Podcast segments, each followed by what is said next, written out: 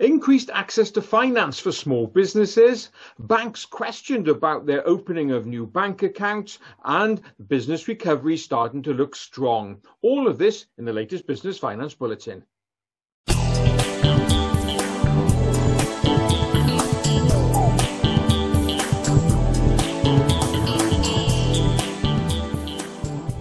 As each week goes by and I speak to more and more business owners, one theme that's constantly coming out is an increased level of confidence. Yet business owners are feeling a lot more optimistic about the future. And it's not only business owners who are feeling more confident, it's also lenders. Over the last week or so, I've seen more lenders coming out saying that they want to support businesses with increased access to finance. So let's take a look at a couple of these examples. So first up, Bibby's Financial Services. Bibby's an invoice finance provider, and they've announced the creation of the Pandemic Recovery Fund.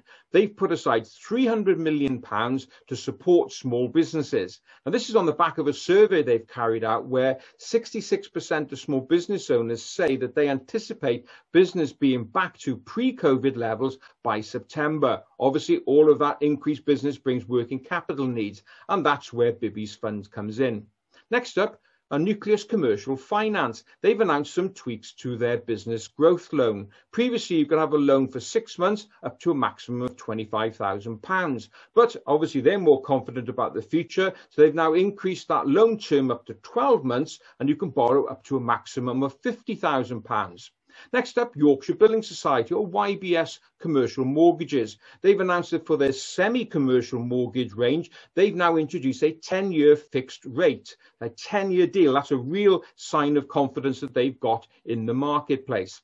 And next up, a new lender to the market, Go Business Loans. Now, Go Business Loans, let's say, just launched, and they're offering limited companies and LLPs loans from £2,500 up to a maximum of £20,000. You can apply online and you'll get notification of the decision within 24 hours. So it's great to see a new lender coming into the marketplace. So well done there to the team at Go Business Loans. So overall, you can see it's not just business owners who are confident about the future, it's also lenders as well, which is a great signal and a great sign that perhaps better times are around the corner.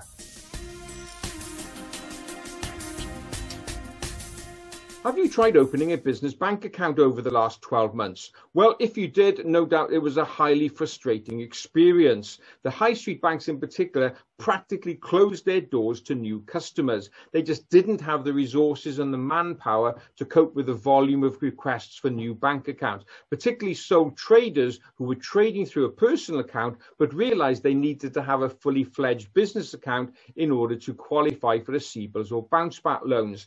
As a result, the whole system ground to a halt. Well, so bad has it been that last week the Treasury Select Committee actually wrote to a number of the banks, being uh, Barclays, uh, Lloyds, NatWest, Metro, uh, Santander, HSBC, asking them for comments on their account opening procedures. They wanted to know how long does it take to open an account? Have you had any complaints? How have you responded to those complaints? Um, also, a killer question do you intend staying in the small business market? Now, all these banks have to reply to the uh, Treasury Select Committee letter by the 19th of May. So it'll be interesting to see what their responses are. I guess the fact that they've even received the letter may wake up some of them to think, hey, we need to get back on track here and make it easy to open a business account. Obviously, the economy can't operate if people don't have bank accounts. So this is why the government is taking a very keen interest on this. So it'll be interesting to see what the response is from the banks and more importantly, what action they're going to take to make it easier for businesses to open bank accounts. First segment of this bulletin, I highlighted that there's been a definite increase in the feeling of confidence amongst UK small businesses. And this has been borne out by the latest Lloyds Bank Recovery Tracker review. Of the 14 sectors that the uh, tracker looks at, 11 of them have said they've seen an increase in business in March. And in fact, the growth rate has been the highest since September 2020. So we can see there is definitely an increase in levels of activity in the UK economy.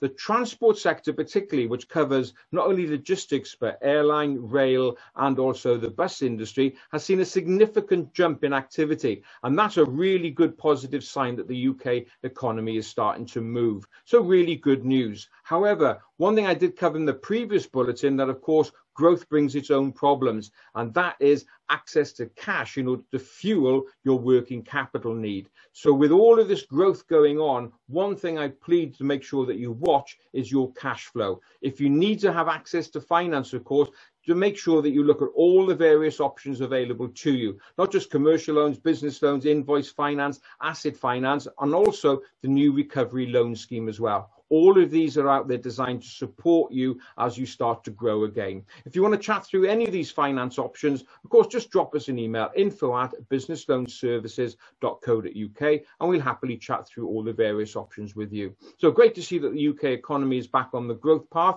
but watch out for that need for cash. Well, that's it for another bulletin. As ever, I hope you enjoyed watching. And if you did, please don't forget to give it a like, a share, and of course, subscribe to this channel. So that's it. As ever, have a great, successful, and safe week. And I look forward to being with you again